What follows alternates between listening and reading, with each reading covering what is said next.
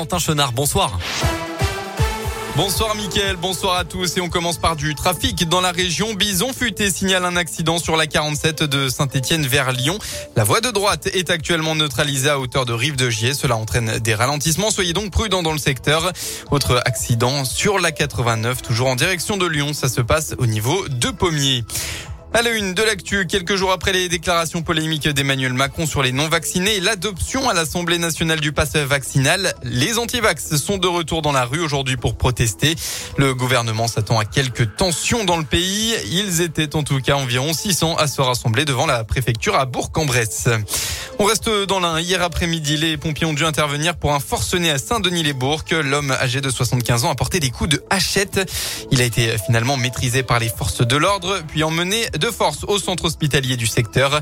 Il a fallu faire appel à une vétérinaire pour neutraliser son chien qui était dangereux. Quatre policiers ont été légèrement blessés lors de l'intervention d'après le progrès.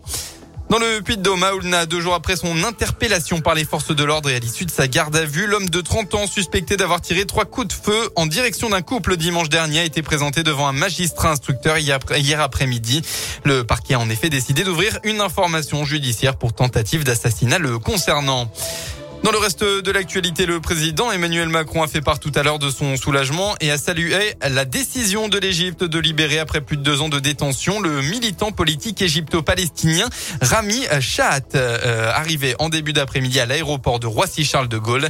Merci à tous ceux qui ont joué un rôle positif dans cette heureuse issue, a tweeté le chef de l'État.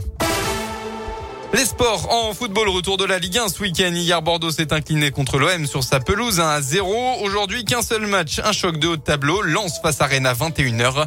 On retrouvera le Clermont Foot demain à 15h face à Reims. En basket, elle avait quitté 2021 sur une victoire après prolongation. La JL de Bourg retrouve l'élite tout à l'heure.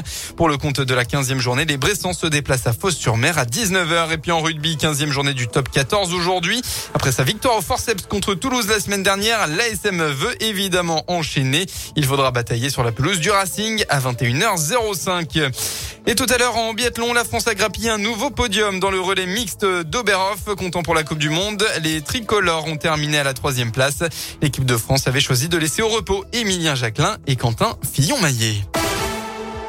La météo dans la région pour demain, eh bien, ce sera assez similaire à aujourd'hui. Hein. Malheureusement, beaucoup de grisailles, pas de soleil non plus pour votre fin de week-end. Quelques averses sont attendues localement partout en Auvergne-Rhône-Alpes. Côté Mercure, eh bien, vous aurez au maximum de votre journée entre 4 et 7 degrés avec euh, des températures assez vite négatives dans les hauteurs, notamment dans l'Ain.